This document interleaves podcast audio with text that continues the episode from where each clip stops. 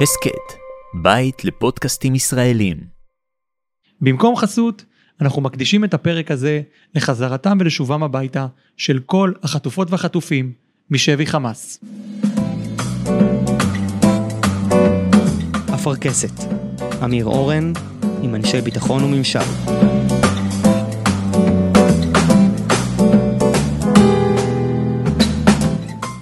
שלום לתת-אלוף במילואים דוקטור דוב תמרי. וברכה. דוב, יש מישהו בעולם שקורא לך דוב? אה, אף אחד. אני לעצמי. אז אה, דוביק, כפי שהיית ידוע, זה מותג מהתקופה של אה, אריק רפול, מוטה, דדו, כשהיו מעטים ביישוב והכינויים חולקו במשורה. הכינוי הוא עוד מהקיבוץ, עוד לפני הדור שציינת. או, אז הקיבוץ. מהילדות. הקיבוץ, עין חרוד. נכון. אתה שני מחזורים אחרי מאיר הר ציון וישי צימרמן. אני שנתיים צעיר מהם. ואיך קרה שעמק חרוד, או יותר נרחב, עמק יזרעאל, היו לערש הצנחנות והקומנדו? זה מובן מאליו. קודם כל, עמקים, עמק חרוד, עמק יזרעאל, אלה חלוצים. וגם בצבא יש חלוציות, היא מסוג אחר, אבל היא קיימת.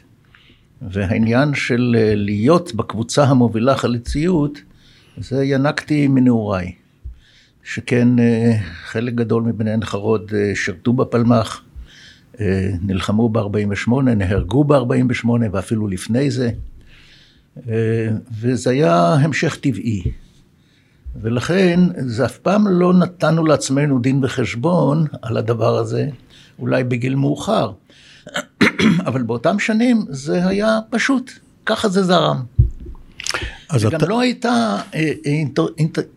אינטר... איך זה נקרא? אינדוקטרינציה, שתאמר לנו, כך צריך לעשות. זה היה ללא מילים. אז אתה יליד במקרה יום ההולדת של משה שרת, 15 באוקטובר, כן. ושזה גם יום שוודאי זכור לך מ-1973. אבל מ... הוא שונה ממני, הוא דיבר ערבית מובהקת. ולדעותיו אולי התקרבת לאחר שנותיך בצבא. אני לא יודע, אני חושב שדעותיי ספגתי מהרבה וגם דברים משלי. אז כשהתגייסת ב-1954, כבר יחידה 101 התאחדה עם גדוד 890, ויצא כך שחמש-שש שנים לאחר מלחמת 48' והסכמי שביתת הנשק של 49', זו הייתה התקופה המעצבת של צה"ל החדש. איך, איך קרה? תראה, בעין חרוד, ב-101 שירתו חמישה, אולי שישה בני עין חרוד. גדול, מבוגרים ממני בשנתיים. כמובן הוביל אותם הר ציון. אבל זה היה יורם נהרי וישי צימרמן וזאב בונן, אורי אופנהיימר, בקיצור חבורה שהם הם כולם באו מהנחל. עכשיו, מדוע מהנחל? כי הקיבוץ, גם לי נאמר בקיבוץ, אתה, כשתגיע לצבא, תתגייס לנחל. הסיבה הייתה ידועה, צריך לחזק את הנחל, כי הנחל הוא עתיד ההתיישבות. הגרעינים מהעיר זקוקים לתמהיל הזה עם בני הקיבוץ, שגם ילכו לקצונה וכולי וכולי. כי הנחל הייתה בעצם התנועה המיישבת הראשית באותן שנים בארץ ישראל, ולמרבה הצער, אני אומר, היא בוטלה לפני כמה עשרות שנים. טעות גדולה. הנחל שמשרד הביטחון החזיק בו אגף הנוער והנחל, והצבא החזיק את פיקוד הנחל. כן, והנחל, מעט אנשים יודעים את זה, אני חקרתי, ספרתי, 144 התנחלויות, ולא רק קיבוצים, גם קיבוצים, מושבים וערים. מעלה אפרים, יישוב עירוני, זה התחיל בתור היאחזות. התנחלויות שהן היאחזויות שהתאזרחו. כן, זאת הייתה הכוונה. מצד אחד להתחיל, ומצד שני במקביל לתגבר. ולכן נחל עוז זה נחל, אבל כל פעם בא גרעין נוסף, כמה שאפשר היה. לכן מבחינת, אני קיבלתי הוראה, הוראה קיבוצית, יחד עם חבריי, להתגייס לנחל. אבל מכיוון שהושפענו מהבוגרים מאיתנו, הר ציון וחבריו במאה ואחת, שהם לא אמרו לנו מה הם עושים, אבל בכל אופן התרשמנו מהילת השתיקה, וכשהגענו לבקו"ם פנינו לעולה של הצנחנים והתקבלנו. וקצת יותר מאוחר אה, גדוד הנחל אה, הפך לנחל המוצנח 88 אחר כך 50. כן, אני שירתי, שירתי ב-890, אבל תפקידי הראשון כמ"פ היה בגדוד 50, בנחל המוצנח. נכון שהיה לו מספר 88, אבל זה לא חשוב. עד היום יש גדוד 50, אבל אני לא יודע איפה הוא ומה הוא, זה לא חשוב. חטיבת הנחל. גם שני, אה, חטיבת הנחל, גם שני אחיי הצעירים, שיש כאלה שאומרים שהם הלכו בעקבותיי, זה לא נכון. הם הלכו לנחל. מדוע? מפני שהם היו בגרעינים. הגרעין היה אה, אה, אה, התארגנות לקראת ההליכה לצבא, לקראת ההליכה לנחל. אחי הצעיר ממני, שי, הוא בכלל, כשהתגייס בנחל, הוא הלך לעין יהב. והוא היה בעין יהב. אבל צריך לתת אחוזים לגדוד הנחל המוצנח למ"כים. אותו דבר קרה עם נחמיה, הוא היה קשור, פעם אחת היה קשור למעגן מיכאל ופעם אחת לבית גוברי, גוברין. וגם הוא הגיע לנחל וגם הוא לקורס מ"כים, כך שכולנו צמחנו, או שניהם צמחו דרך הנחל. אני הלכתי לנחל כי זה היה חלק מחטיבת הצנחנים הסדירה. אז כיוון שהזכרת את שי ואת נחמיה, נחמיה זכרו לברכה, אז אה, רק נרחיב לרגע ששי, שהיה תת-אלוף, אה, בין השאר היה קצין אג"ם של פיקוד הדרום במלחמת יום הכיפורים ובמחלקת מבצעים ועוד ועוד, שוחח כאן באפרכסת אה, ונעלה את השיחה הזו בצמוד לשיחתנו איתך. ונחמיה שנהרג בינואר 94 כאלוף פיקוד המרכז, היה, תרשה לנחש, רמטכ"ל לאחר אמנון ליפקין שחק אה, אילו שרד. אינני יודע אם הוא היה מגיע לתפקיד הרמטכ"ל, כי תפקיד הרמטכ"ל לא תמיד שמים את המתאימים ביותר, כי יש כל מיני שיקולים וזה ככה בכל העולם. אין לי ספק שהיה מגיע לתפקיד סגן הרמטכ"ל. מעבר לזה, אני לא יודע. כן. ולניחושים, מה יהיה או מה היה יכול להיות, אני משתדל להימנע. אבל כיוון שאנחנו רואים שליפקין שחק אה, קידם מהר את שאול מופז כדי שמתן וילנאי לא יהיה רמטכ"ל, אפשר להניח שנחמיה שהיה בולט וגם חביבו של אמנון, היה מקבל עדיפות. אל תערבב אותי בזה. זה לא מעניין אותי. אז יצאת מהערבוב כן. וחזרה לפעולות 54, 5, 6.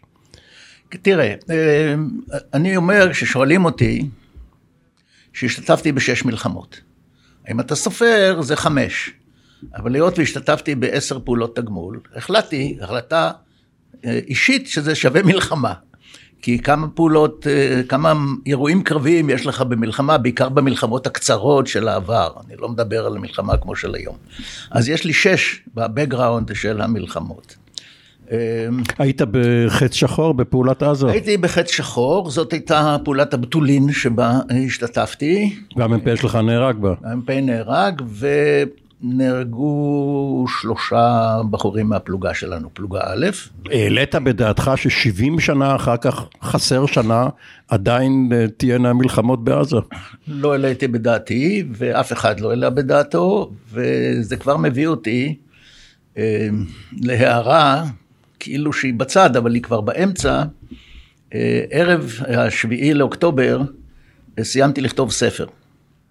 והספר, הכותרת שלו זה חיים במלחמה, ומתחת לזה, זו שאף פעם לא נגמרת. כן, ואתה גם... אה, ואז, ואז כן. פתאום פרצה מלחמה, ואמרתי, מה, להוציא עכשיו ספר? אז חוץ מזה אמר לי המו"ל, המוציא לאור, מי נכנס עכשיו לחנויות ספרים? אז זה יצא בעוד כמה חודשים. כן, אתה אומר ש... וכל מה שאני הולך לדבר איתך היום, כבר נמצא בספר ועוד יותר. אז זה ענף שאין חשש אה, שכמו הכובענים או נערי המעליות יכלה מהעולם. לא המלחמות ולא הכותבים והמדברים על מלחמות. כן, אבל השאלה איך מדברים על מלחמות. אז שאלה. בחזרה רגע לפעולות של 890, אה, התחושה אז הייתה, וכאן יש לנו תמונתו של אה, דיין, יחד עם רבין, הרמטכ"ל דאז, התחושה הייתה שדיין הוא הזרוע הביצוע של בן גוריון, שאריק שרון, המג"ד, אחר כך המח"ט, הוא האגרוף של הזרוע, ושאתם האצבעות באגרוף. אני רוצה להוליך את זה למקום קצת שונה. תקופת פעולות התגבול, הזמן לא כל כך חשוב, אבל נגיד מ-53 עד אה, המערכה קדש,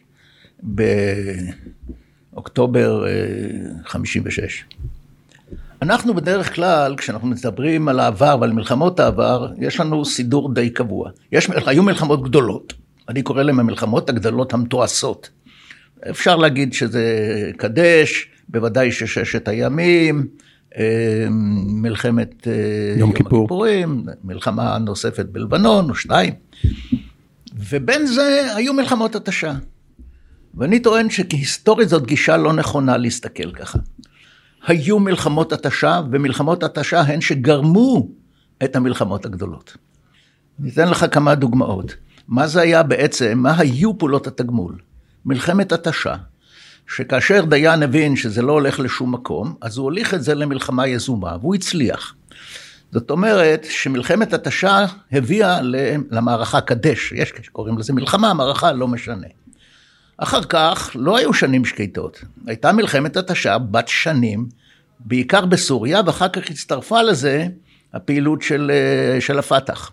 וזאת הייתה מלחמת התשה, שהיא גרמה למלחמת ששת הימים. מי שחושב אחרת, אני חושב שהוא לא רואה את הדברים נכונה. אה, אח, אחרי אה, מלחמת ששת הימים, שבועיים אחרי המלחמה התחילה להתשה, ולא כמי שיש היסטוריונים שמציינים, חלקם מציינים ב...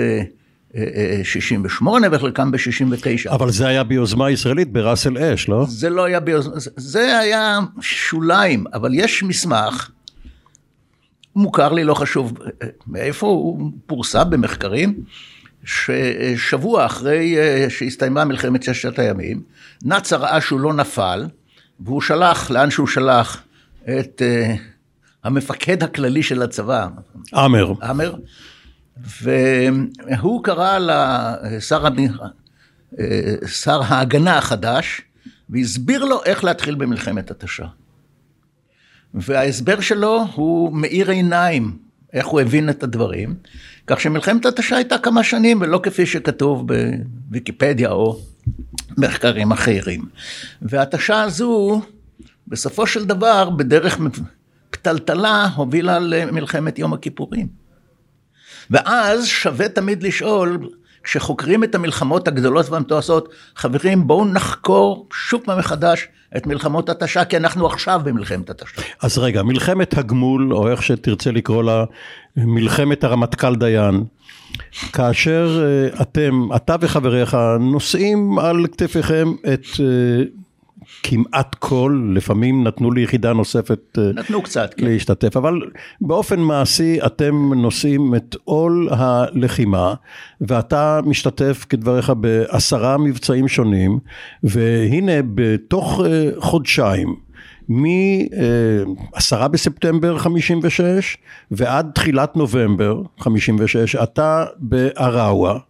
מבצע יונתן, אגב, השם כבר היה תפוס כן. מאז, ולא היה צורך נכון. לשנות את השם של אנטבה, ואז שם אתה נפצע, ואז כעבור חודש מבצע שומרון בקלקיליה, והנה המיתלה, ובכולם אתה עובר חו... חוויות קשות.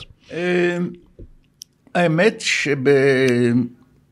באל-ראווה, שזה איפה שהיום היישוב, אה, אה, איך קוראים? בדרום הר חברון. כן, אבל יש לזה שם יישוב עירוני גדול. שאתה מבקר בו לפעמים? לא, אין לי עניין. אתה לא חוזר למקומות לא, האלה. לא, גם לא חזרתי למצרים אחרי הסכם השלום. אה, לא חשוב שם היישוב. זה לא הייתה חוויה קשה, והפציעה שלי הסתדרה. אז בדיוק הייתי בסוף קורס קצינים, אז קיבלתי את הדרגה כשאני יושב על כיסא. זה לא משנה. לקחו אתכם מהקורס את אנשי 890 לפעולות. כן, אה, זה היה מקובל. אה, הפעולה בקלקיליה, היא לא השאירה בי חותם לכל החיים. אה, אני ספרתי לא מזמן כמה שנים עברו מאז, זה היה ב-56. כמעט, כמעט 70, 68 עוד מעט. 67 שנה. הוזמנתי ובאתי גם בשטח וגם באולם רק שש פעמים. לספר את הסיפור הזה. אז זה פחות מפעם לשנה. זאת אומרת, לא היה לי עניין מיוחד להתעסק בזה, למעט השאלה המחקרית, לאן הובילו פעולות תגמול ומלחמות התשלום. אבל היית כנראה... דווקא המיתלה זה סיפור יותר. אבל לפני המיתלה, היית כנראה בקלקיליה, אה, ששם הצלת את הפעולה של סיירת הצנחנים, היית סגם ונפגעו המ"פ וסגנו. לא, יותר. קודם כל הייתי בן 20. אני חושב שגם היום קצינים הם בני 20, בממוצע. והיינו ילדים וגם היום הם ילדים. ומי שחושב שקורס קצינים מכשיר אותך לפקד, צריך לעשות קורס קצינים טוב ככל שאפשר. אתה עכשיו מוכח את הניסיון. הייתה לי, היה לי היתרון שבאתי עם ניסיון, אפילו כרב טורי וכסמל וכסמל מחלקה בפעולות תגמול.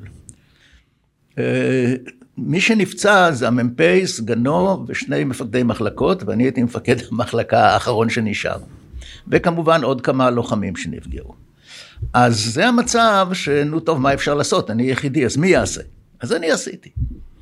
וקיבלת ציון לשבח שאחר כך הומר בעיטור העוז. ונראה, אתה אומר שאינך רוצה להיכנס לכל הפוליטיקה והביורוקרטיה של הצבא, אבל נראה שמה שהצטייר כגבורה לא מצא חן בעיני אנשים שלא מקיימים את הפסוק שאין מתקנים לא בבנו. לא ידעתי על זה אז. לא ידעתי על זה אז, ולכן לא נתתי לזה חשיבות, גם לא היום. אבל יש אנשים שתראה, פחד, בספרי כתבתי את העמוד על פחד. והכותרת זה, הפחד הוא לא חברו הכי טוב של החייל, אבל הוא תמיד איתו. ועכשיו יש כל מיני פחדים. יש, יש גם פחדים של מפקדים בכירים. עד רמטכ"ל וגם כאלה רעים. פחד גופני או פחד מכישלון? פחד מהאחריות והסמכות. להפעיל את הסמכות מתוך כדי האחריות. וזה לא דבר פשוט. וראיתי אפילו רמטכ"לים מתלבטים קשות ועומדים בזה. אז שם בקלקיליה, כשגם היה חשש שהבריטים יתערבו, וזה אה, שלושה שבועות לפני קדש, הרמטכ"ל דיין אה, לא ידע מה לעשות עם החסימה שלכם ועם הפעלת חיל האוויר ובסופו של דבר סגן משנה וכמה טוראים או רב"טים הצילו את המצב. לא היו שם טוראים, כולם רב"טים. היה עוד קצין שלא נפצע, וזה קצין הקישור הארטילרי. זה שלמה גל? שלמה גל, מי שהיה לימים ראש קיסריה במוסד. אז אחרי אה, קלקיליה, אתה עוד לא מספיק להתאושש, מיתלה. אה, התאוששנו. קודם כל... היו 18 הרוגים. כן, אבל לנו היו ארבעה. אבל היו לנו כמה פצועים, אז הפלוגה, זו הייתה כבר פלוגת סיור, התכווצה. ונכון, הלכנו לקדש. מי החליף את ארציון שנפצע בעראווה? זה העניין, אף אחד לא החליף אותו. מדוע? כי מי שהיה סגנו, אה, סגן מיכה קפוסטה, גם הוא נפצע באל-ראווה. ולכן לא היה מפקד. אה, זומנו אני ושני קצינים, אפרים ברנד ויוסי יפה, אה, זומנו למח"ט, לשרון, והוא אמר לנו, אני חייב להקים את הפלוגה, אני אמנה מ"פ, בינתיים תתחילו. הוא אמר לי, אתה, אמרו לי שאתה אחראי, תתחיל. אז הייתי המפקד האחראי בדרגת סגן משנה על פלוגת סיור. זה היה המפגש הראשון עם שרון? שלך? לא, פגשנו אותו בכל הפעולות ובאימונים, הוא היה מאוד uh, קרוב אל הלוחמים. אבל לא קרוב עד כדי להיכנס לשטח. זה לא העסיק אותנו אז. זה כן. סיפורים uh, שיש כאלה שיעסקו. יעסקו בזה כהיסטוריה אישית, אותנו זה לא, לא עניין. אוקיי, okay, אז אתה היית המ"מ הבכיר לפי הציווי הזה, כן, ו... כן, הלכנו להתאמן והגענו מאומנים לא רע, אפילו הייתי אומר טוב, לקדש. אלא מה? שקדש זה היה סיפור אחר, לחלוטין. למרות שכאן התגלתה אני נזהר עם המילה גאוניותו של משה דיין, שהוא בנה את המלחמה הזו על שני מוטיבים ושלא כולם מבינים את זה. האחד, הוא בנה את זה על בסיס שזה יהיה דומה לפעולת תגמול. כי אם זה לא ילך ההסכם עם הבריטים והצרפתים, והבעיה שלו הייתה לא ההסכם עם הבריטים והצרפתים, אלא להרגיע את בן גוריון. ולכן הוא תכנן מערכה שבה אפשר יהיה לצאת החוצה ולהגיד, זאת לא הייתה מלחמה, זאת הייתה פעולת תגמול גדולה. כוחות צה"ל חדרו ופגעו. פעולות תגמול זה כן. כבר היה שגרה במזרח התיכון. למרות שהפדאיון כבר לא היו, אבל זה היה התירוץ. נכון, אבל הייתה כאן עוד uh, נקודה. הוא תכנן את זה, בעצם, זה בא מפעולות התגמול, כפשיטה. פשיטה זה אתה נכנס ויוצא. והוא הסתכל על זה כפשיטה. ו, ובעניין הזה הוא באמת היה מאוד מקורי. לכן גם אה, שאר החטיבה, עם אה, שרון בראשה, באה לחלץ אתכם אם יהיה צורך. אני לא צנחתי, באה קרקעית. אני לא צנחתי, אני הייתי הסייר שהוביל את השיירה הקרקעית של חטיבה 35 המוגברת. כי היה גם גדוד ארטילריה, והיה גדוד אה, 88, לא, גדוד 50, והיה עוד גדוד מאולתר בפיקודו של דוידי, הייתה חטיבה מוגברת. אה, אבל המיתלה, אגב, גם זה נז... לא מצאתי הדים בארכיון צה"ל. היה יישוב בשם תמד, יישוב בדואי. מאחוריו, ככמה קילומטרים מערבה, היה מתחם מצרי דו-פלוגתי חפור, חפור היטב, במיקום נכון, אה, עם מוקשים, ואנחנו תקפנו אותו עם אור ראשון. דוידי פיקד, אהרון דוידי. אה, פיקד, וזו הייתה פעולה מופלאה, בסך הכל שני פצועים של, של פלוגת נחל שהייתה שם, נחל אפילו לא מוצנח, זה התגבור, ועשינו את זה בצורה יוצאת מן הכלל. כשאתה עושה משהו יוצא, יוצא מן הכלל, אם זה לא פעולה מיוחדת להביא חטופים, שוכחים את זה. ושם הייתה לנו הצלחה גדולה. ושם, אני מתנצל שאני מכניס את הסיפור הזה, תפסנו כמה שבויים. עכשיו, בכל המלחמות שאני השתתפתי, תמיד אמרו, חיל האוויר לא יאפשר לתקוף, לחיל האוויר המצרי או הסורי, לתקוף את כוחותינו. כל מלחמה שהייתי, חיל האוויר המצרי תקף, הוא תקף אותנו ב-56 וכהוגן, והוא תקף אותנו ב-67, והוא תקף אותנו גם ב-73. זה כשחיל האוויר הישראלי לא תוקף אותך. אה, כן. אה, תפסנו כמה שבויים, אי אלו, ושלחתי סמל ועוד לוחם לשמור עליהם. באו שני מיג 15 ופשוט כיסחו אותנו. ולא היה אף מטוס ישראלי בשמיים. ואז כשזה נגמר והוצאנו את האף מתוך החצץ, אני רואה את הסמל, איפה השבויים? הוא אומר, הרגתי אותם. למה הרגת אותם? כי הם התחילו לברוח. מה אני עושה? ילד בן 20, סגן משנה. אמרתי לעצמי, אני אעשה איתו חשבון אחרי המלחמה. למחרת הוא נהרג במיתלה. ואתם במיתלה האלה שנכנסו כששרון הערים על הפיקוד? נכנסנו בצורה לא נכונה ולא טובה, ובפלוגה הקטנה שלנו, כבר היינו פלוגונת, זה פלוגה א' של 890. לא 1890, זה פלוגת הסיור. לכן אני הייתי זה שהוביל כסייר את הטור הקרקעי עד נחל.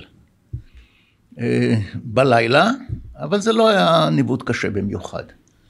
אה, תוך פחות מעשר דקות, עשרה הרוגים. מהכוכים שבצדדים? או איך זה היה? של המצרים, מהצד שני של מיצר המיתלה. ואני זוכר את, אה, גם אותי וגם את קפוסטה, אני דיברתי בקשר עם דוידי ואמרתי לו, אני יודע איך לטווח את המרגמות 120, תן לי. לא נתן. וקפוסטה ניסה, מיכה קפוסטה לשכנע אותו, ההסתערות הזו לא טובה, אנחנו רואים את האש ממול. היו לנו עוזים, כמה מקלעים בעוזים, העוזי טוב ל-60 מטר. מדוע הוא סירב? תשאל אותו, אבל הוא לא חי. ותסתערו, ואני זוכר שמיכה אמר, ממש בבכי, להסתער, ותוך שניות אחדות, הוא היה פצוע ואני הייתי פצוע, ועשרה הרוגים ועוד כמה פצועים.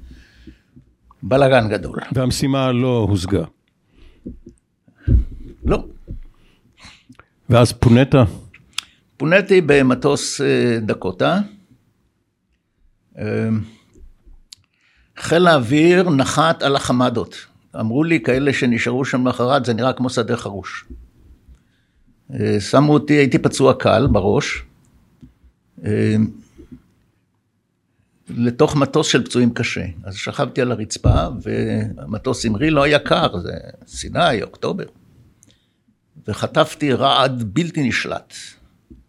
עכשיו, אה, הטייסים היו להם אה, אה, מצנחים לאפשרות נטישת מטוס, גם לאלחוטן ולמכונאי, וגם לאחות שטיפלה בפצועים, וגם שני מדריכי צניחה שעזרו לה.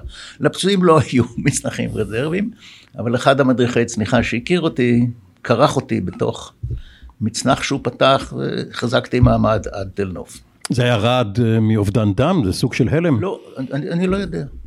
אני רק לא השתלטתי על זה. לא הצלחתי להשתלט על זה, זה היה לי מאוד לא נוח. ואחרי החלמה חזרת או השתחררת? השתחררתי כעבור יותר מחצי שנה, הספקתי גם, עד שפינו את סיני, הספקתי לסייר בשיני, בסיני אה, עבור המודיעין ועבור חיל האוויר, סיורים מרתקים. זה היה המפגש הראשון שלך עם המודיעין? כי אחר כך אה, כבר אה, היית מפקד סיירת זה לא מטכ"ל. היה מפגש, זה היה סיור, סיור זה לא בדיוק מודיעין, המודיעין משך אותך? ממש לא.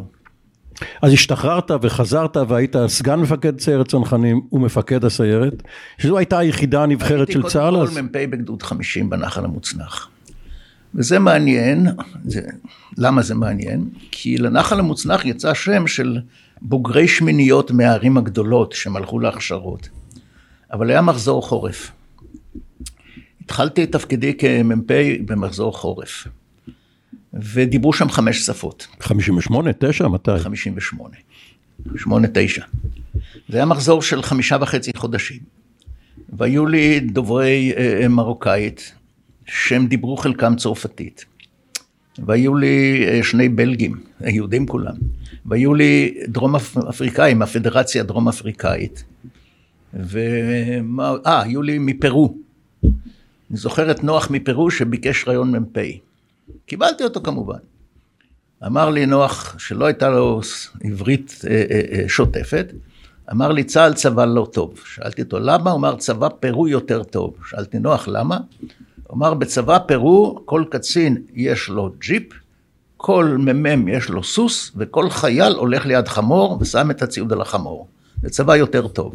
מבחינתו הוא צדק. טוב, חמורים ייתכן שיש אה, היום לתכלית אחרת. עכשיו, למזלי היה לי סמל אחד שדיבר אנגלית, שהוא הסתדר עם הדרום אפריקאים שלא דיברו עברית.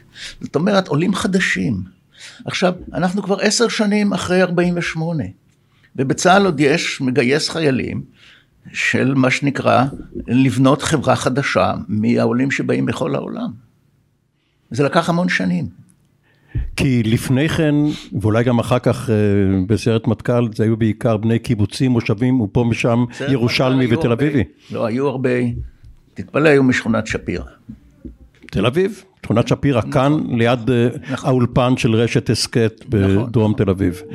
אז והיו מחדרה. אז משם לסיירת? הסיירת הייתה היחידה הנבחרת של צה"ל אז? אני הספקתי עד אז אה, לעשות תפקיד מ"פ, ואחר כך מ"פ סיור במשך שנתיים, ואחר כך סמג"ד של גדוד 890 של אריק רגב, זכרו לברכה, ונוצרה איזו הזדמנות לקורס, אני לא זוכר אם בצרפת או בארצות הברית, שאריק אה, רצו, זה היה איזה קורס שלא נתנו לישראלים, ופתאום נתנו לקצין צבא ישראלי להשתתף, אז הוא יצא, אני חצי שנה הייתי אה, ממלא מקום מג"ד. ובחצי שנה הזו למדתי יותר מכל מה שלמדתי לפני כן. אז גם עשינו את התרגיל הראשון בצה"ל, שכל הגדוד הועבר מוצנח ליד ערד, כל הגדוד הועבר במסוקים, כל הגדוד עשה מתחם נגד שריון, ובצדק אברהם יפה, ש... יופה, שהיה אלוף. פיקוד הדרום, בא בבוקר, קודם כל הרמטכ"ל בא עם כל האלופים, הסתכלו, שאלו, המטכ"ל זה צ'רה. הרמטכ"ל זה צ'רה וסגנו היה רבין, ואז הם נסעו בהליקופטר יחד עם ויצמן, ואז בא אברהם יופה עם כובע אה, אוסטרלי, ושאל הם נסעו? אמרתי כן, אמר טוב מאוד, מה זה פה? אמרתי לו מתחם נגד שריון, אז אמר הושמדתם סוף. וואלה הוא צדק. הרמה לא הייתה כל כך גבוהה, אולי בפשיטות, אבל בלחימה, במלחמה של ממש, הרמה לא הייתה גבוהה. אז איך פיתו אותך לעבור, הרי המסלול שלך היה כבר כתוב, מג"ד, ואחרי זה סמח"ט, מה שבאמת היית, ואז מח"ט 35, זה התפקיד לפני זה, אני הכי הייתי, חשוב. אחרי שגמרתי להיות ממלא מקום מג"ד, רשמו אותי לפום ואני הלכתי וקיבלתי את הספרים. היה מה שנקרא לימוד ובחינה מקדימה לפני הכניסה לפיקוד ומטה. ואז אה, פנה אליי רב סרן, סרן או סגן אלוף, חושב שהיה כבר סגן אלוף, אברהם ארנן, אמר לי, אני רוצה לדבר איתך. והוא אמר לי משפט מפתח. אה, אני מציע שתבוא ליחידה שאני מפקד עליה, זה יהיה התפקיד הכי מעניין בחייך. הוא לא אמר לי מה עושים שם. עכשיו, אני אמרתי, אני בא מתוך סקרנות. חלק מהתפקידים שעשיתי בצבא, הלכתי אליהם מתוך סקרנות. אל תדברו איתי על שליחות, אל תדברו איתי על אהבת העם ואהבת המולדת. ו... וכל הדברים האלה, זה בסדר גמור. הייתי סקרן. ולא הלכתי לפום, והגעתי ליחידה, הוא אמר לי ברגע שהגעתי, אני מסיים בעוד חצי שנה, תהיה סגני בעוד חצי שנה, בעוד חצי שנה, פברואר 64, אה, שלושה אנשים שאני מעריך קיבלו תפקידים טובים. רבין קיבל את תפקיד הרמטכ"ל, הראלי יריב את תפקיד ראש אמ"ן, ואני קיבלתי תפקיד מפקד סיירת מטכ"ל. ומה עשית בסיירת מטכ"ל? הרי אלה התקופה של, זאת התקופה של פעולות מוסקות, היום כבר מותר לספר אם לא את הכל, לפחות את המתווה הכללי, אה, בעומק שטח מצרים, קיבלתם, אתה אישית אה, פעמיים צל"ש הרמטכ"ל, היחידה קיבלה... יקצר זמן לדבר על תקופתי בסיירת מטכ"ל או על היחידה הזו בכללה. נתתי לה פרק אה, נכבד בספר שכתבתי, חיים במלחמה. היחידה הזו, שהיא קמה ב-57, חיפשה את דרכה. לא היה רעיון מוביל שאליו אברהם ארנן, זכרו לברכה, איש רב מעשים ו- ו- ויכולות, לא היה משהו ברור והוא ניסה. עד שהוא הלך ל... בתור ניסיון להאזנה לתקשורת של אה, מדינות שכנות. התחילו את זה בתור ניסיון בלבנון, אבל זה היה רק אימון וניסיון. וזה אחרי שנים שבגלל הסיפור של אה, נכון, אורי נכון, אילן, נכון. הייתה הקפאה של חדירות לסוג הזה. נכון. אה, נתנו את זה לדרוזים, לא, לא סוכנים, אלא לוחמים של צה"ל שהם ממוצא דרוזי. בעלי תעודות זהות ישראליות וכולי, שדופקים אותם עד היום. ואחר כך עברנו לסוריה. עכשיו, בסוריה ומצרים זה שני סיפורים שונים. בסוריה הייתה מלחמת התשה. היא התחילה כבר ב-59. ואני לא רוצה לפרט את המאבק על הטיית הירדן על המים. ושהסורים גם אה, פרנסו פעולות תגמול דרך ירדן, פעולות חדירה של אה, אנשי, של פלסטינים בעצם. סייקה כאילו. כן. של הפת"ח. ומה שאנחנו הצלחנו לעשות זה לדאוג לכך שבקו הקדמי אה, לא תהיה, לא תהיה התרחשות כלשהי בלי שנדע אותה מיד. וזה היו עשרות של חדירות. אני לא זוכר כמה היו בתקופות שלי, אני זוכר רק שמבצעים, גם עשינו מבצעים במקומות אחרים, גם בלבנון, היו לי איזה 47 מבצעים. מבחינת המידור, הייתם מודעים לאלי כהן בדמשק? שום דבר, שום דבר. היינו במקום מאוד סגור. ודאגנו שהתקשורת, כולם דאגו, גם ממן ושביטחון שדה, שהיחידה הזו לא תיחשף, לכן נראינו כמו צנחנים. וההקפדה על סודיות הייתה חשובה. ו- עכשיו אתה אומר מצרים זה משהו אחר. מצרים זה משהו אחר. מצרים זה סיפור ההתראה בפני מלחמה. להזכירך על מה שנקרא מקרה... רותם. מקרה רותם. בפברואר 60. בפברואר מרץ 60. אה, אה, רבין היה סגן רמטכ"ל, אבל זה נחרץ טוב בתפיסתו. וכשהוא נעשה רמטכ"ל, ומאיר עמית עוד היה אה, ראש אמ"ן, העניין של אה, התראה למלחמה, שבטח נדבר על זה יותר מאוחר כמושג, שאני כבר אומר שעד היום זה מושג כושל, או שנכשל. לאורך כל ההיסטוריה של אה, של מדינת ישראל.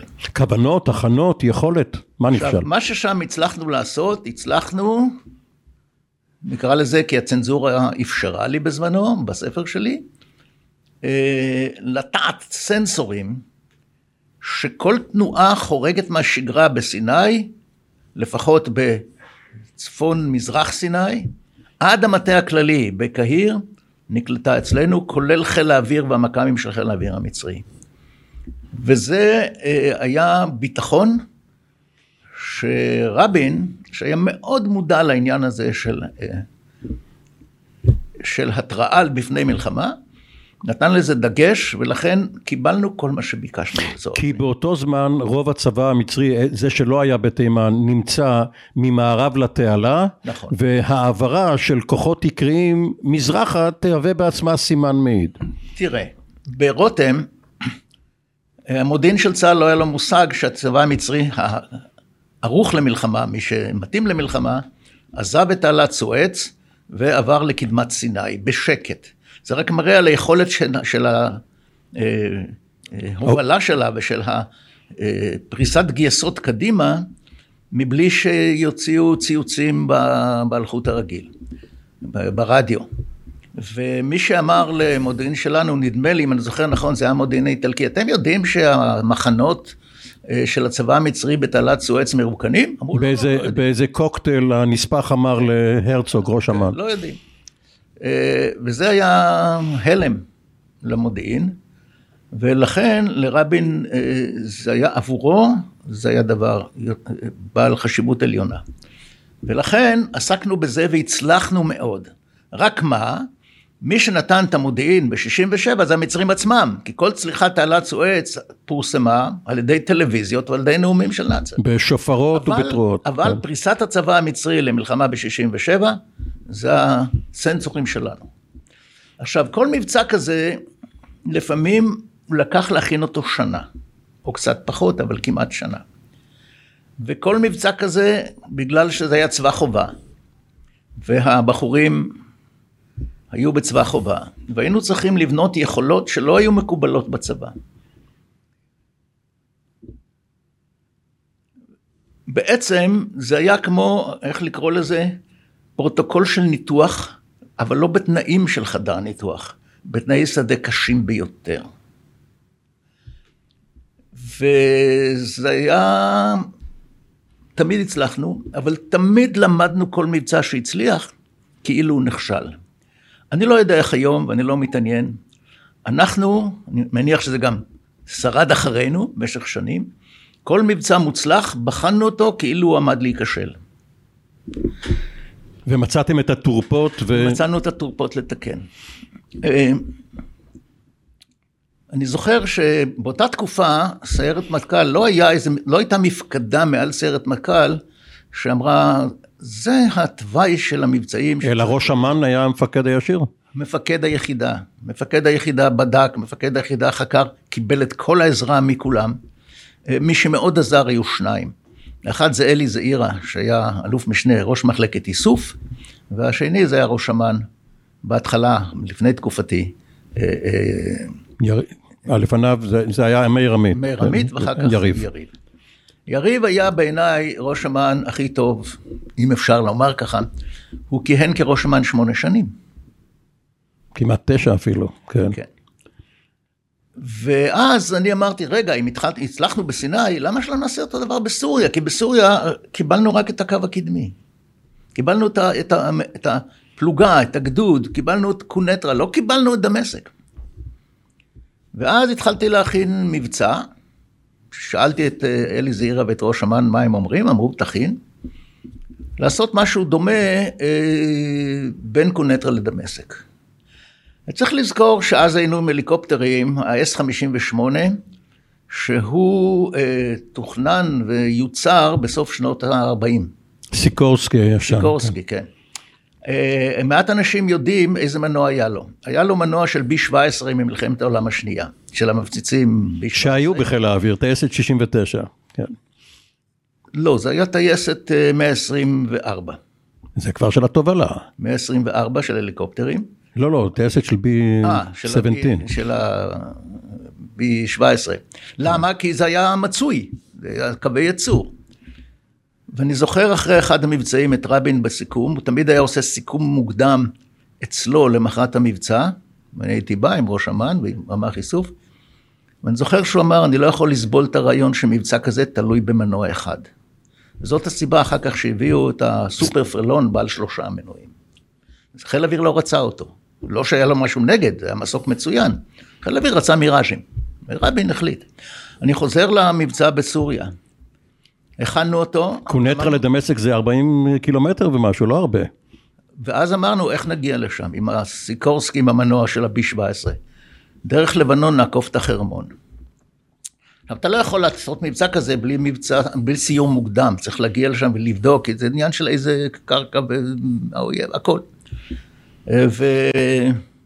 והכנו שלושה שבועות לפני זה זומנו לר- לרמטכ"ל לאישור, הוא הקשיב, הסברתי, הוא הקשיב טוב, ואז אמר, אני לא מאשר. למרות שישבתי על הכיסא, נשתלתי בכיסא. אחרי הסיור המוקדם? לא, לפני. ואז הוא הסביר, הוא אמר, תראו, אם משהו מתקלקל בסיור המוקדם, לא חשוב מה, והסורים יבינו את הכוונה, הם יגידו את זה למצרים. הסורים לא יתחילו מלחמה בלי מצרים. ולכן, אני שומר על העניין במצרים, על ההתראה. והוא צדק, הוא לימד אותי משהו כשעוד הייתי רב סרן. אגב, רוב תקופתי כמפקד סיירת מטכ"ל הייתי בדרגת רב סרן. היה לך סגן צעיר אהוד ברק? ראית בו אה, משהו לעתיד? לא חשבתי על העתיד. העתיד שלי היה המבצע הבא, של כולנו. זה, אתה יודע, לחשוב על העתיד, זה זקנים מספרים בדיעבד. אבל איך הייתה האיכות של אנשים כמו אהוד. ברוג ואחרים? מצוינים. אחד הטובים ביותר, בעיקר ב... לאהוד יש זכות ראשונים, הוא, הוא עשה את המבצע הראשון, סיור מוקדם במבצע בסיני, הוא עשה את זה למופת. אחריו היה נחמיה כהן, אה, שנהרג ב... רפיח. ברפ... לא ברפיח, צומת, ב- בעלי מונטר. כן, גבעת בעזה האלימות. ב-67. הוא עשה כמה מבצעים, יחד עם אחיו, צ'יטה? היו מבצעים שבהם שניהם השתתפו ביחד? אה, אני לא זוכר, יכול להיות. טייס המסוקים.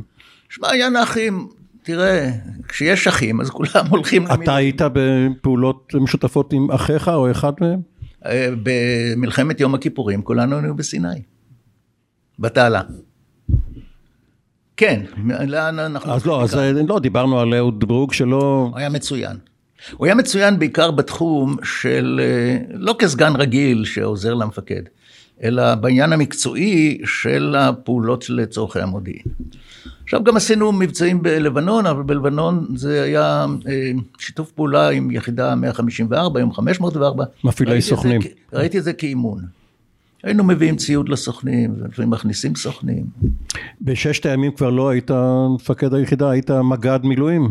לא הייתי מג"ד מילואים, ששת הימים אנחנו לא מדברים, כי עד היום בודקים אותי לגבי ששת הימים. בסדר. כן, בסדר. כבר היה סיפור עם, עם קצין בכיר שהתעמרו בו אה, לעניין הזה, אז אה, לא הייתי שותף, נדלג. אבל עד לפני שלוש שנים, כל כמה שנים היו, היו מגיעים מ, לא מהמוסד אה, ולא מה, מהמלמ"ב. מהמלמ"ב, המחלקה לביטחון, אה, הממונה על הביטחון במערכת הביטחון. כן, וחוקרים אותי, מי ידע, אה, אתה מדבר, אתה לא מדבר, טוב, לא, לא חשוב. תמיד זה, נתתי להם קפה ועוגה. כן, לא, זה יישאר סימן שאלה, אין, לא, יכ- אי אפשר אפילו לנחש למה הכוונה, למרות, חשוב. למרות פרסומים.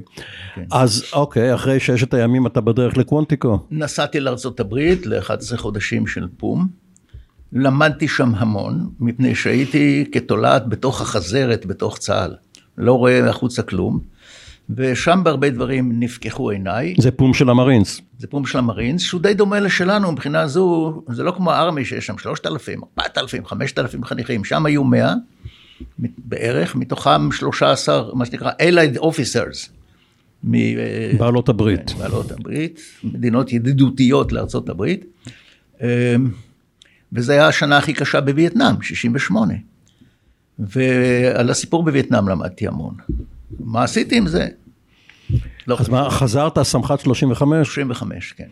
כשהכוונה אז מבחינתך היא להמשיך בצנחנים, או שכבר ידעת שאתה רוצה לעבור הסבה לשריון? לא, הלכתי להיות אה, סגן מפקד חטיבת צנחנים הסדירה, הייתי סמח"ט. לא אהבתי אף פעם תפקידי סגן, אני לא יודע מי אוהב תפקידי סגן, אבל אי אפשר בלי... לא, אולי בני גנץ. אל תכניס אותי לכל מיני הערות כן. ורכילות, אז אחרי... אה, כי זה לא, לא, לא מדבר אליי. טוב, והשאלה הייתה מה אחרי סגן. אה, ידעתי שאני לא אקבל את הפיקוד על חטיבה 35 מיד, כי היו כאלה שקדמו לי. גם התחלתי עם דני מאט, באמצע בא... אה, לוי חופש. לא, נדל. אה, כסמח"ט, אוקיי, כן. לא כסמח"ט, הייתי סמח"ט שלו. כן.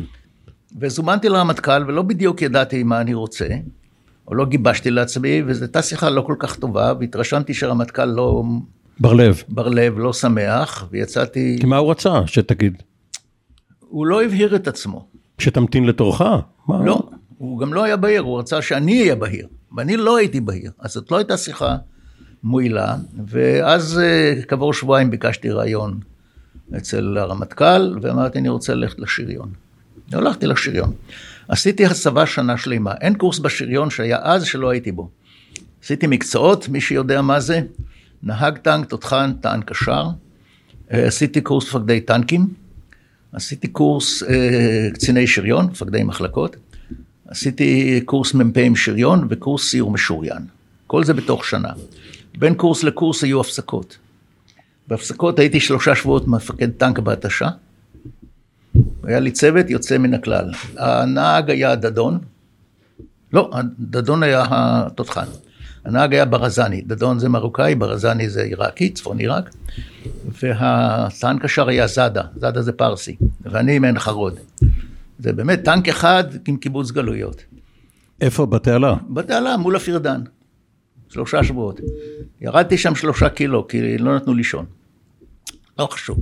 והיו עוד הפסקות שלמדתי להוציא מנוע של טנק ולהרכיב, להוציא תותח ולהרכיב בסדנת, אבל אתה יודע, זכור, גייסות שירים. זכור איזשהו אירוע קצת אחרי זה, כשכבר היית מח"ט, שאתה וגם דן שומרון, שגם הוא אחריך, אה, קצת צעיר ממך, אה, שגם הוא היה בדרך אה, כנראה להיות מח"ט צנחנים, אבל הסב עצמו לשריון. באיזושהי ועידת מח"טים בשריון בגיס, ושניכם אמרתם אז, אה, לשם התמיהה, מה בחורים נחמדים כמוכם עושים כאן, שהשריון זאת עוצמת העתיד. תראה, לא הייתי אף פעם עם דן שומרון אה, בוועידת מח"טים, מפני שהוא היה, עוד לא הגיע לשריון. הוא הגיע לשריון, אני כבר הייתי סגן מפקד אה, הגייסות המשוריינים בסיני. השריון של אז היה החיל הכי מתקדם, הכי מסודר ביבשה. לא מדבר על חיל האוויר. היה, אה, כל חיל הרגלים והצנחנים בראשם היו בפיגור. הם היו טובים מאוד בפעולות מיוחדות, והם לא התאימו את עצמם למלחמה הגדולה שבאה אחר כך מלחמת יום הכיפורים, ולכן התפקוד שלהם במלחמת יום הכיפורים היה לקוי ברוב המקרים. ראשית, בסיני לא הייתה להם תובלה. לפני זה, בגבולות אה, קווי שביתת הנשק, 1949, 48, 9, אתה יוצא עם אוטובוסים ויורד קצת לפני ירושלים והולך ונלחם. אה, בסיני זה סיפור אחר. ואם אין לך נגמשים או זחלמים או טנקים, אתה לא מסוגל לפעול, וזה מה שקרה להם, למרות ההצלחה הגדולה בצליחה שהחטיבת המילואים עשתה עבודה מצוינת. חטיבה 35 עם כל הרספקט האמיתי שיש לי, איך הם נלחמו בחווה הסינית, במקומות נוספים, הם באו לא מוכנים. ממש לא מוכנים. כי כל האימון שלהם מאז 67 לא, לא הלך לכיוון הזה. אז אתה אה, בשריון ראית המשך, זאת אומרת הלכת להיות... ראיתי המשך והייתי מח"ט, אה, מפקד חטיבה 401, M48A3. בטונים. בטונים. טנקים טובים, הייתי שנתיים מח"ט. ואז... קצת בסוף ההתשה, ואחר כך הפסקת האש.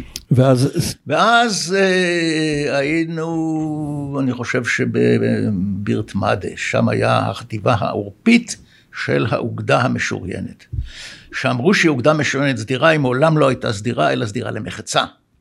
ולכן כשנכנסה למלחמה, היא לא הייתה סדירה, הייתה סדירה למחצה.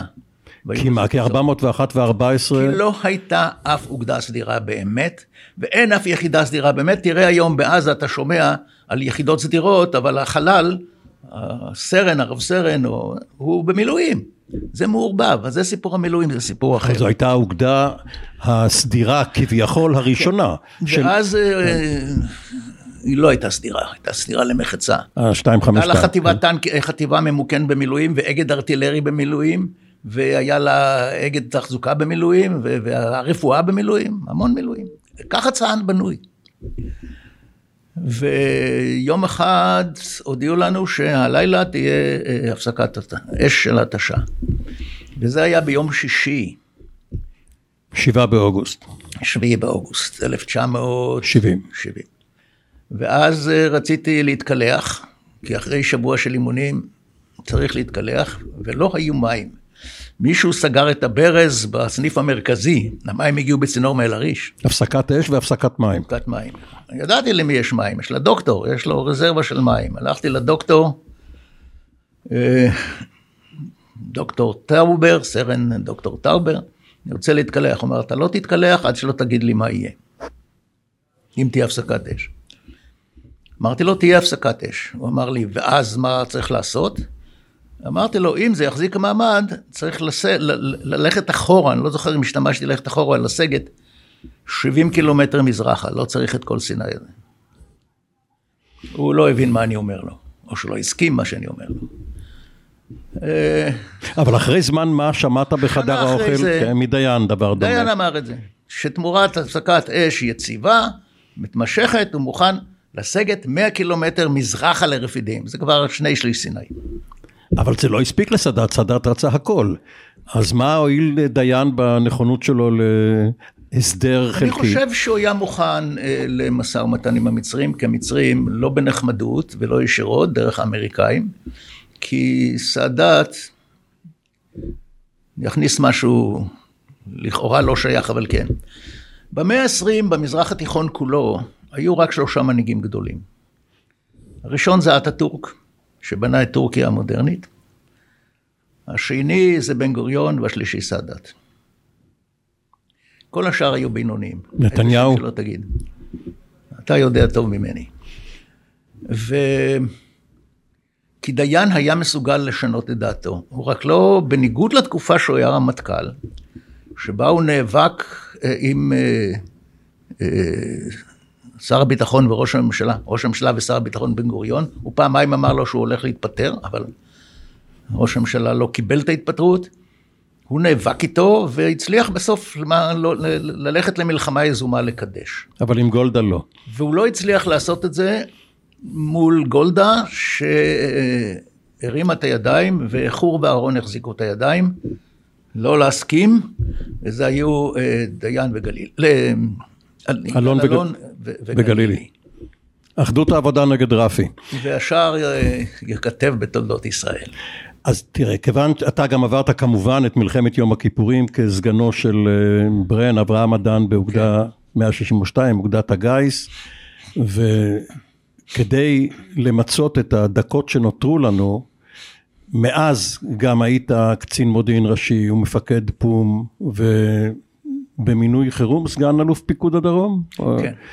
ובמלחמת לבנון אה, הצטרפת כאוגדונר צל, או איך היית מכנה זאת? הייתי עוזרו האישי של יצחק מרדכי, שהיה מפקד אוגדה 91, והוא היה מפקד אוגדה במלחמה ההיא טוב מאוד. ואחר כך כשהשתחררת, משום שהייתה פרשה לא ברורה, שבה רק כאשר הווטו של שרון היה ברור, הרמטכ"ל רפול המליץ עליך, מה שיכול היה לעשות קודם לכן, אבל הרושם שנוצר מאז מלחמת יום הכיפורים, הוא שרפול, שהיה אלוף פיקוד הצפון ואחרי זה רמטכ"ל, אחרי מות הגור, דווקא אינו אוהב לקדם צנחנים, אלא את אנשי פיקוד הצפון במלחמה ואת השריונאים. אני לא, אה, תראה, הסיכום שאני אה, אלך להיות אה, ראש מה"ד בדרגת אלוף, היה עם אה, עזר ויצמן שר הביטחון. רק לצערי, הוא התפטר ביוזמתו מממשלת, לא, זה כבר היה במאי 80, ואנחנו מדברים על שנה אחר כך. כן, והיה איתו סיכום, והיה עם הרמטכ"ל, ושרון, כשהוא נכנס לתפקידו, נדמה לי שזו הפעולה הראשונה שהוא עשה, אה, הוא מנע ממני, ומהר מאוד החלטתי להתאושש. מה זה להתאושש? לא לסחוב את העבר, לחפש דרך חדשה. ואחרי תהייה קצרה באמת, החלטתי שאני הולך לאקדמיה. כשכבר עמדתי להשתחרר, פגשתי באיזה ערב, אה, ערב שישי, ערב חברתי, את יולי עופר, שהיה אז מעשירי אה, מדינת ישראל, והוא ידע מי אני, פחות או יותר, ואמר לי, בוא תעבוד אצלי, תהיה מנהל מרכז, מרכזים זה נקרא. תתחיל, תתקדם. אמרתי לו, אה, יולי, אתה רציני? הוא אמר לי, אני רציני מאוד. אמרתי לו, אז אני הולך לאקדמיה. ולשם הלכתי. וכתבת ספרים, חקרת, אה, אין שילוב כמוך של עשייה צבאית תראה. וחשיבה על תורת הביטחון ותורת ההפעלה. אז כן. מה, ואחד הספרים שלך, אחד המחקרים, שהוא גם הדוקטורט, נכון? האומה החמושה, אומה חמושה. איך- נסה אה, ליישם אותו לימינו, לשישה, שבעה, שמונה באוקטובר 23 ואילך. כל מה שאני מדבר איתך ולא מדבר איתך כאן, אה, נכנסתי לספרי השלישי. הראשון היה, אה, ואיך נדע, סימן שאלה, אה, מודיעין, מצביעות, מדינאות. את זה כתבתי עם האלוף ראש אמ"ן לשעבר אהרון פרקש. הספר נמכר טוב מאוד, נדמה לי שפורסמו שמונת אלפים מותקים, שזה יפה לספר מהסוג הזה. זה היו שאלות ותשובות, אני שואל, הוא עונה, ואז אני אה, אה, מהרהר אחרי התשובות שלו, ואז ככה, מין דו-שיח כזה. השני היה אומה חמושה, שבעצם זה עלייתה ושקיעתה של תופעת המילואים. הוא פורסם לפני 14, 2012, אה, זה 12 שנה בערך. ובעצם צה"ל זה המילואים. כל מה שתגיד אחרת בסוף זה המילואים. אה, כשלימדתי, 20 שנה לימדתי תלמידי תואר שני באוניברסיטת תל אביב, אה, היו שיעורים, אה, קורסים סמסטריאליים, שהייתי פותח אותם בשתי אמירות. האחת, צה"ל הוא צבא שברירי, והשנייה, לא הופתע כאשר נופתע. זה לא מקרה, מפני שצה"ל הוא צבא שברירי, מי שלא מבין את זה לא מבין את צה"ל. הוא שברירי משום שהסדיר, יש לו שני אה, ייעודים. האחד זה לאמן אה, ולהכשיר קצינים וחיילים ולוחמים בכל התפקידים על מנת שישובצו במילואים. והשני, לתת תשובה לבעיות של ביטחון, אבל אין לו יכולת בגלל גודלו או קוטנו לתת תשובה לבעיות, כפי שראינו בשביעי לאוקטובר. וזה לא הפתעה, הוא תמיד היה שברירי. ומי שלא הבין אותו, אה, לא הבין את זה, עשה טעות. ופה אני קופץ, כי אנחנו כבר הזכרנו את השביעי לאוקטובר. כשאני מסתכל, הייתי מסתכל, גם במאמרים וגם בספרים שכתבתי, על אה, תפיסת הביטחון, אה, תמיד תהיתי על, על, על, על, על השילוש הקדוש. זה הרתעה, התראה, הכרעה. ואמרתי, זה דטרמיניזם מובהק למלחמה. כי הרתעה, אין דבר כזה הרתעה של ארגון טרור. מי שחושב זה לטווח קצר. מדוע? כי ברגע שהוא מורתע הוא לא יכול להתקיים. מי שלא מבין את זה לא מבין את המושג הרתעה. כלומר ההתנגדות, המוקאוומה, כל הבתה. כל הבתה זה, כל, כל מהותה זה מאבק מתמיד. אין מאבק, זה לא קיים. וזה לא מדינה, כי מול מדינות הסתדרנו. עכשיו, זה שהחמאס, גיורא איילנד טוען בצדק, אנחנו צריכים להתייחס אל החמאס כמדינה, בסדר. אה, אפילו החיזבאללה, אה, אה, הוא רוקד על שתי חתונות, חתונת המדינה וחתונת הטרור. וכאשר אתה מצליח להרתיע, הצד המורתע מבין שאם הוא יישאר מורתע הוא לא יתקיים. ואז הוא מחפש איך לעקוף את ההרתעה, ועל פי רוב הוא מצליח. זאת אומרת, ברגע שהרתעת, מיד זאת ההתראה. ההתראה, הרתעתי, אני צריך התראה למלחמה. אוקיי. Okay. עכשיו, צה"ל והמודיעין של צה"ל מעולם לא נתן התראה לאיזושהי מלחמה. בוא נודה על האמת. התראה של יום ושעה, לא התראה כמו שהם קוראים לה אסטרטגית שבשנה הקרובה עלול לקרות משהו. מה זה יום ושעה? ומי שמספר לי שאם היו פותחים את האמצעים המיוחדים, הייתה התראה. אני לא אומר שלא היה צריך לפתוח, צריך לפתוח, ואין שום ספק. הסיכוי שהיה מתקבל שם ידיעת הזהב, אפס. והכרעה?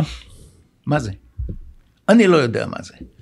אה, הכרעות בעולם זה הכרעת גרמניה ויפן במלחמת העולם השנייה. לא הכרענו אף מדינה ערבית.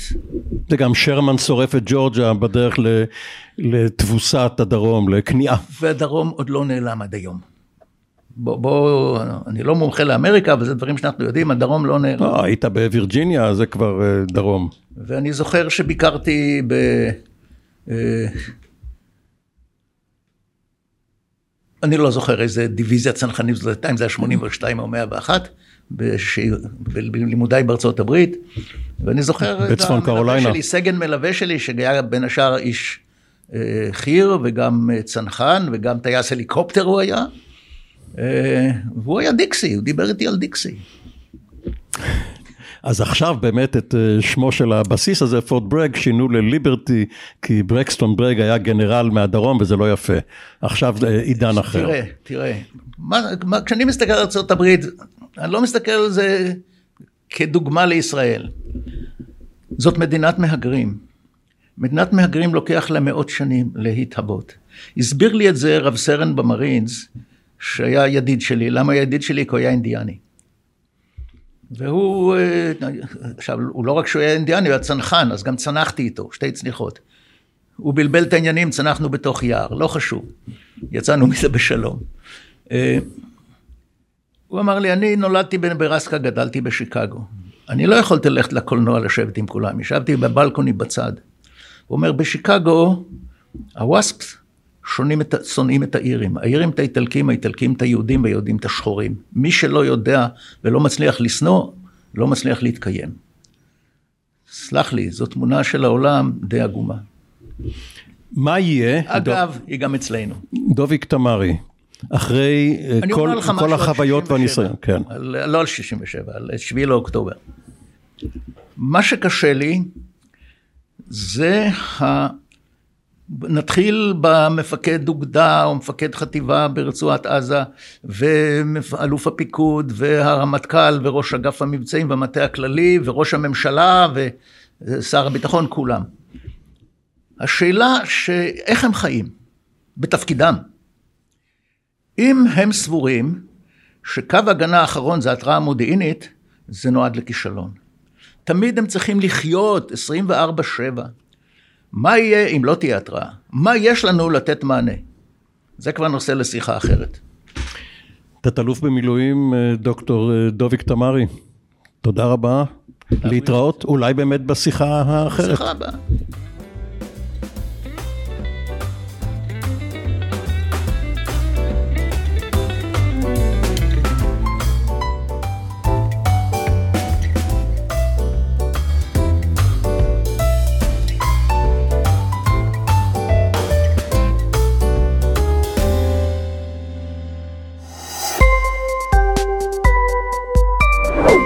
אוהבים את הפודקאסטים של רשת הסכת?